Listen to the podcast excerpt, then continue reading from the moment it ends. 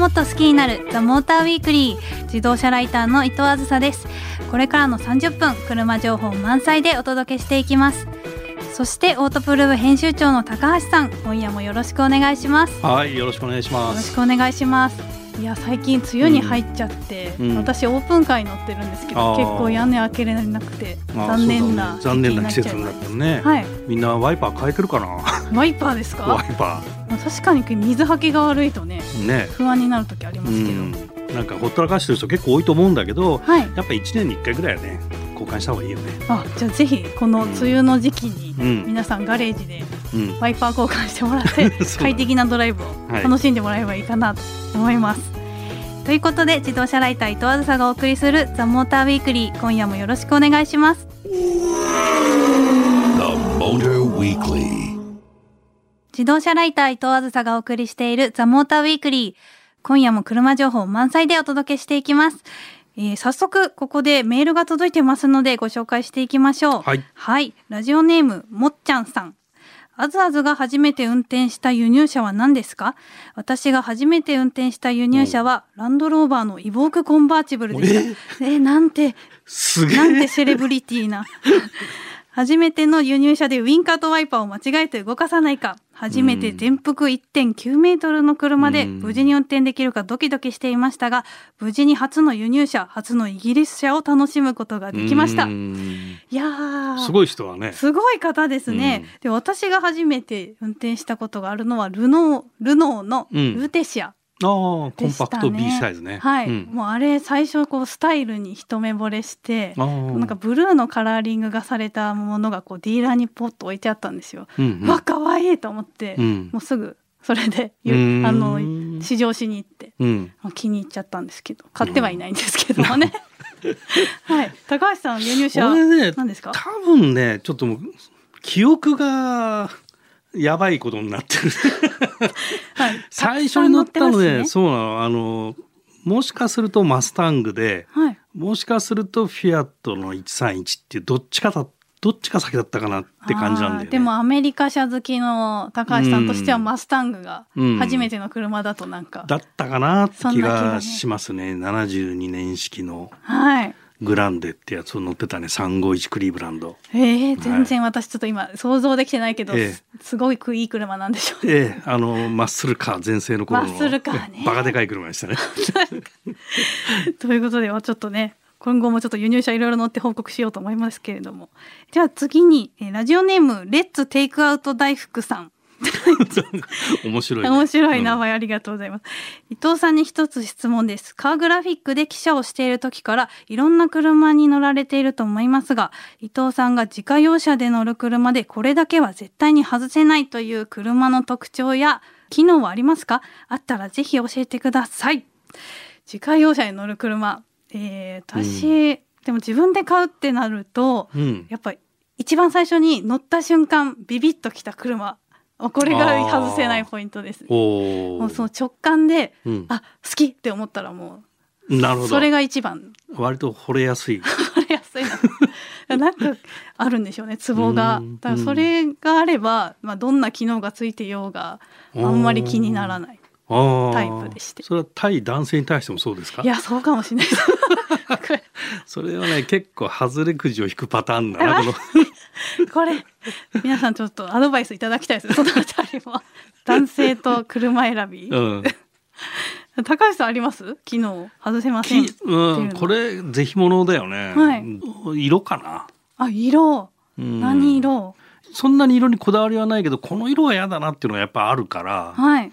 その気に入った色であればうんうんなんか乗っちゃうかな。ああでもわかります、うん。車の色も絶対大事ですよね。ね意外と普段さ、試乗車色なんて全く気にしてないんだけどさ 自分で買おうとするとさまず色を考えるよね。考えます。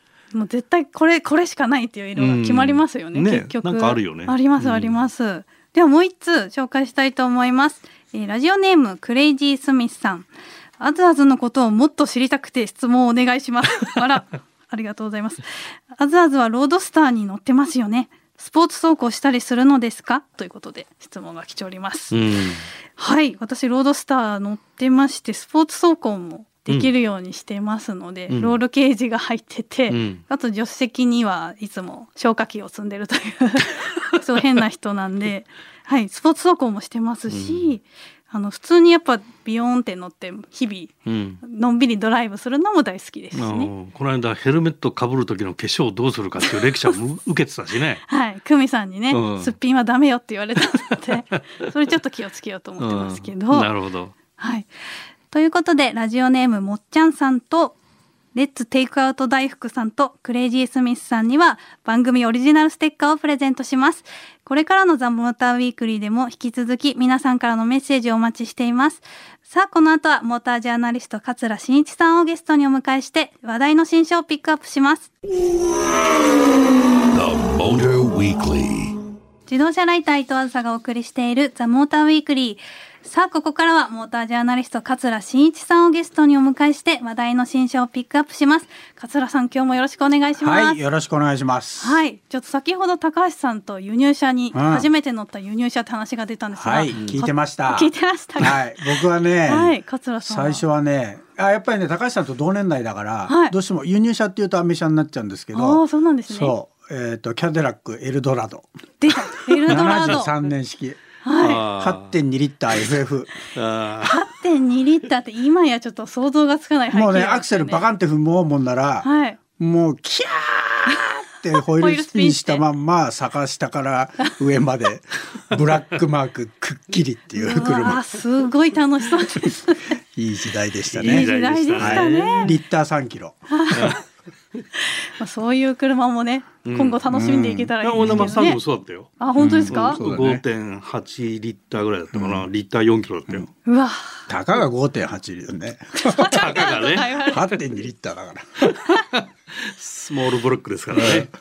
まあそんな二人を交えてまた今日も車紹介していきたいんですけれども、はいはい。うん。では今夜ピックアップする車についてまた三人のそれぞれの印象を持っているフリップに書いていただいているので発表していきましょう、はい。えーリスナーの皆さんはどんな車なのか想像しながら聞いてみてくださいね。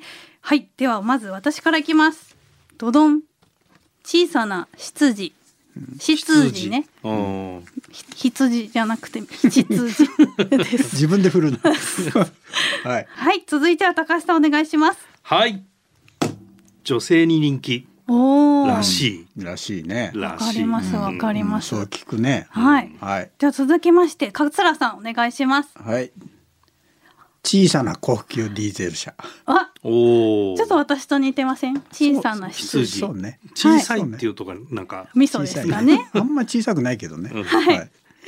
さあ皆さんは何だか分かったでしょうか、えー今夜ピックアップするのはメルセデス・ベンツ A クラスディーゼルモデルの A200D ですではまず私からこの A クラスディーゼルモデルについて簡単に説明させていただきますと、まあ、A クラスはメルセデス・ベンツの中でも最もコンパクトなサイズのモデルで、まあ、その A クラスに今回ディーゼルエンジンが初めて搭載されましたと、まあ、それがトピックになっています。そうね。はい。A クラスは昨年にフルモデルチェンジされまして、ボディサイズも大きくなってデザインも一新されました。えーさらにですね、はい、メルセデスと話しかけると音声認識機能がこう起動しまして、会話するように車に指示ができるようになったことも話題になってます。そうだね。はい。実際にですね、桂さんもこの機能を試されたことありますか？ありますよっていうか今回ねはい。あ今回だけじゃないんですけど、まあ、自分のあの原稿書く時の資料用にうんカメラ積んでその乗ってる時の、あまあ、映像とか、インプレをね。うんはいあの話しかけてるんだけど、はい。はい今回はベルセルスの A- A200D でっていう、その「はい」に反応しやがって。何でしょうか？みたいないや、うん。質問されちゃうと逆に。そうなんです。結構ね、すごい敏感な子というか、すぐき聞いてくれるんで。そのワードにね、だから「ははい」にこう、うん。反応しちゃうと。ね、うん、だから助手席の人がね「うん。はいもしもし」とか言ったらどうなるのかなっていうところありますよね。確かにちょっと反応しすぎてるとうん。いうところあるかもしれないんですけれども、うん。まあ桂さんは小さな高級ディーゼル車はい。ということでしたがやっぱディーゼルが搭載されたことでこうより高級になったようなイメージがあったんですかね？うん、あのーまあ小さな高級ディーゼル車のそのディーゼルの部分ですけどね、はい。まあこれ前から言ってるんですけど、はい。やっぱりパワーというよりもディーゼルってトルクがすごく低回転からあるので、はい。やっぱりその力強く走ってくれるっていうところが、まあすごくあの魅力ですよね。そうですね、うん高橋さんも今回ディーゼルには注目されてうんういんるということまあディーゼル好きなんでね、うん。はい、うん。この車ガソリンの180と、はい。えーディーゼルの 200D と、まあ、2パターンあって、まあ、あはい。と180のスタイルっていうグレードもあるんだけど、ね。ガソリンとねディーゼル全然乗った感じのフィーリングが違くて、はい、まあ、エンジンの違いっていうよりもディーゼルの方がね高級に感じるのね。うん。うん。でこれなんで高級に感じるんだろうなっていうのがねすごく分かんないこれなんで？いややっぱりあの静かさじゃない？はい。あー。ね室内がすごく静かでしょ。すごく静かでした。すごい静かだった。ところが、うん。外で聞くと、うん。このディーゼルの、まあ、ガラガラとは言ってないけども、かなりねその燃焼音がうん。派手なのね。ああだそれを遮音してるんだ。遮音とか、まあまあいろんなもんで抑えて、室内が静かなのでで僕は高級車。はい。なるほど、はい。ガソリン車だとエンジン自体がそもそもそんなに音してないからそうね。その遮音材とかそういうの少ないんじゃないかと、じゃないかと。うん。ね。なるほどで結果的にん。ディーゼルの方が高級に感じちゃってると、そうね。なるほど、すごく納得できちゃったな、はい、うん。私も執事って言ったのはなんかうん。A クラスってこれまで割と可愛いキャラクターで、うん。メルセデスの中でも弟分というか、うん。ちょっと違うモデルっていうイメージがあったんですけど、うんうんうんうん今回からちょっとメルセデスのこう一員になって、うんこう羊感があふれるあのメルセデスらしさみたいなのが出てきたなっていう。言うこと聞いてくれる？そうですね。ねは はいメルセデスって言ったら聞いてくれるし、ちょっとこう羊お金感が持ってきてとか彼氏 彼氏連れてきてとかって。本当にねそこまで言うこと聞いてくれたら私即購入してたんですけどビビッときたビビッとビビッときますよね。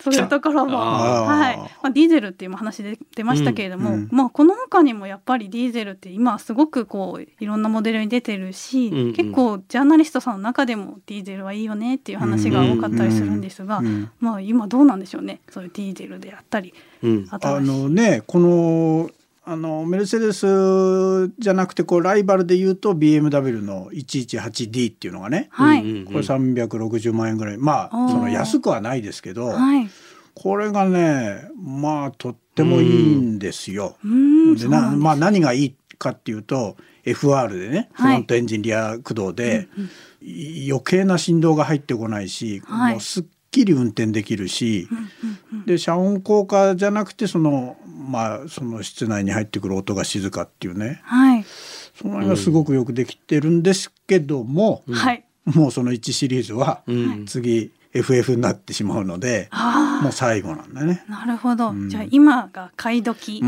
ん、だからちょっとああいうコンパクトな車で FR が欲しいっていう人は、はい今特にあのディーゼルはうん買いじゃないかなと思いますけどね。なるほど、うんこれは皆さんチェックしてもらった方がいいかもしれないですね。はい。ではもう一台いきたいと思います。この車もそれぞれの印象からお聞きしていこうと思いますが、フリップの用意は大丈夫でしょうか？はい。はい。はいではまず私からいきます。はいドドン。紳士かける狼。おおおなるほど。はい。おっていうイメージでした。はい。ではなるほどね高橋さん、うんわかるわかる続いてお願いします。意気込みがすごい 意気込みがすごい。はい意気込み感じましたか？はいはい。面白いね。はい、続いては桂さんお願いします。はい。古典的大排気量 FR。おおーお、古典的で大排気量 FR、うんはいすごい。なるほどまんまじゃないか。結構今回うんビビッときた分かった方いらっしゃるかもしれないですね。2台目にピックアップする車はレクサス RCF です。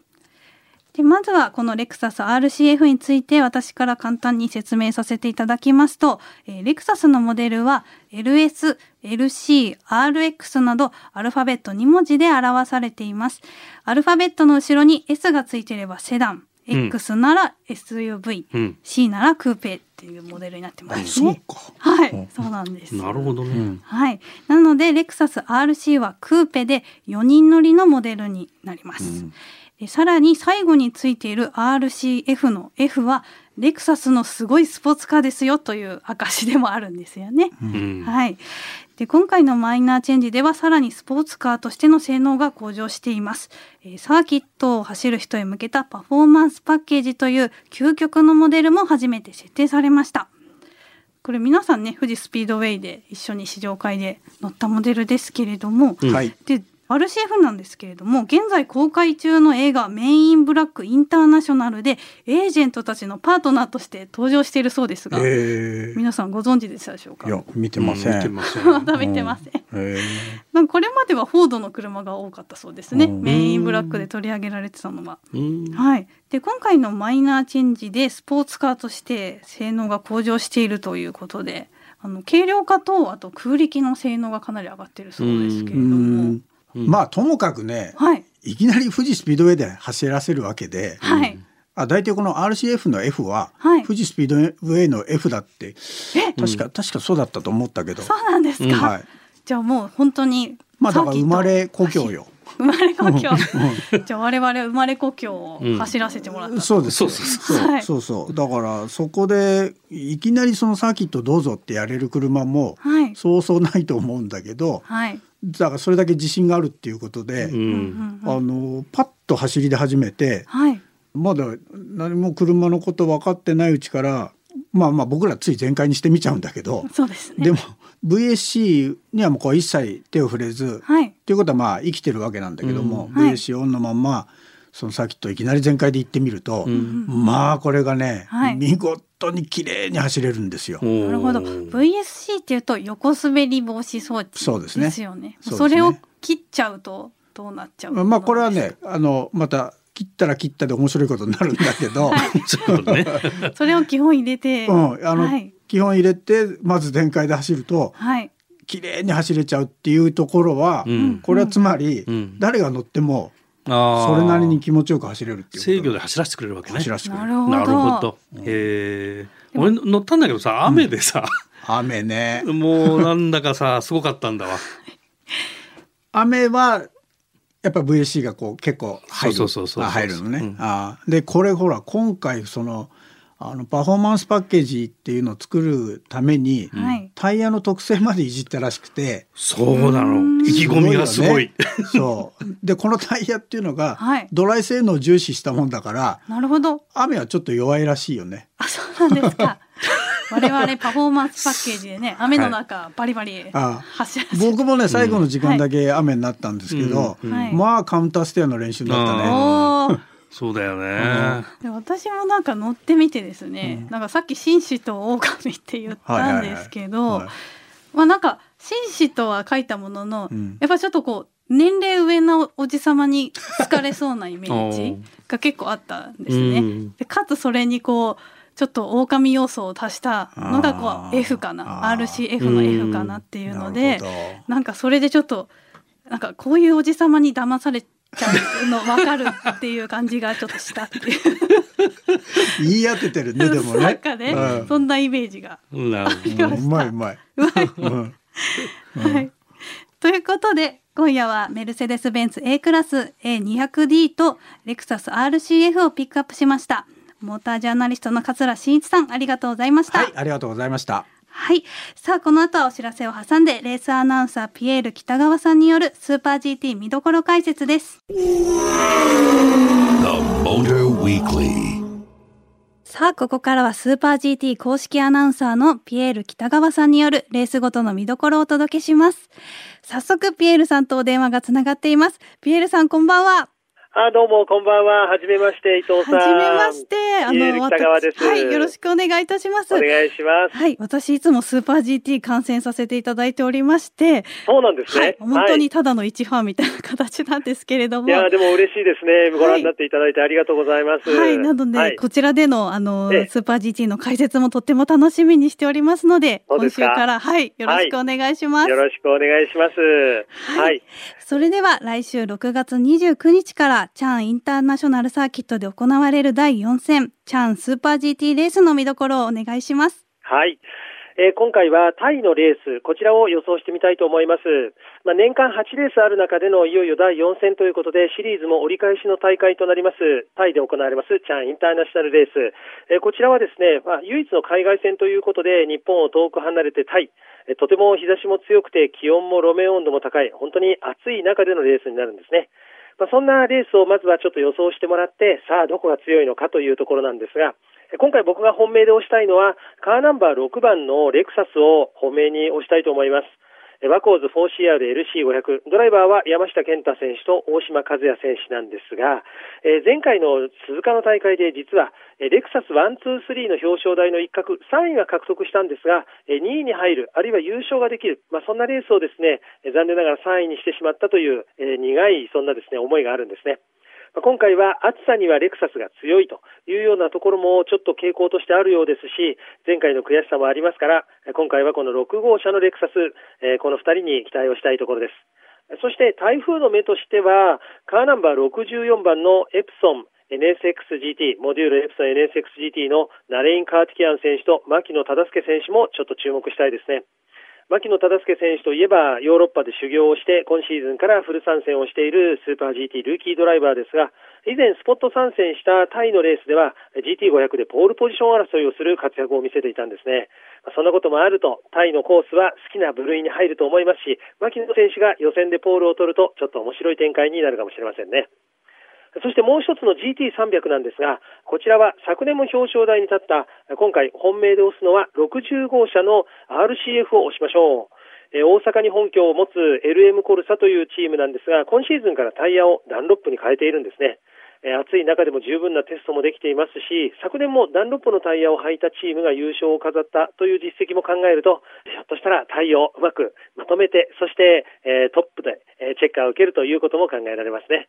はい。ということで、今回もですね、まあ、レクサス祭りになるかもしれない、そんなタイですが、とにかくですね、天気が暑いんですけれども、突然の、まあ、雷と、そして大雨、スコールのような雨がやってくるということも過去ありましたんで、果たしてどんなレースになるのか、皆さんどうぞ楽しみにご覧になってください。はい。今日は以上です。はい、ピエールさんありがとうございました。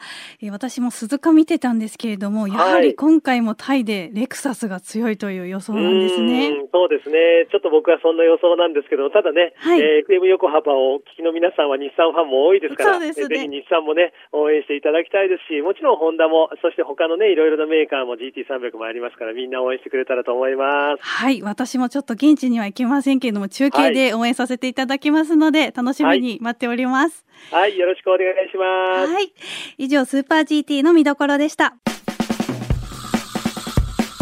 自動車ライター伊藤あずさがお送りしてきましたザモーターウィークリーエンディングのお時間となりました今夜はメルセデス・ベンツ A クラス A200D とレクサス RCF をピックアップしてお届けしましたが桂さんからまたいろいろ楽しい話を聞きました そうだねね。古典的大排気量。ですね。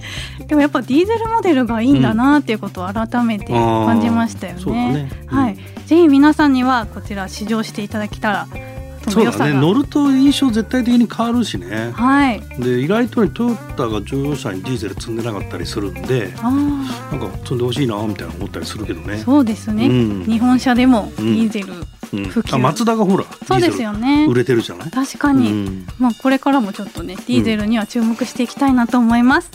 ザモーターウィークリーでは皆さんからのメッセージをお待ちしています。最近行ったドライブスポット、初めて乗った車、気になる車など募集しています。メールアドレスは tm アットマーク fm 横浜 jp ザモーターの頭文字 tm に続いてアットマーク fm 横浜 jp です。メッセージを採用させていただいた方にはザ・モーターウィークリーオリジナルステッカーをプレゼントしますそしてツイッターでも今夜の感想をお待ちしていますハッシュタグモーターウィークリー847でつぶやいてくださいねということでお相手はオートプルーブの高橋明でした。自動車ライターの伊藤あずさでした。来週もこの時間にお会いしましょう。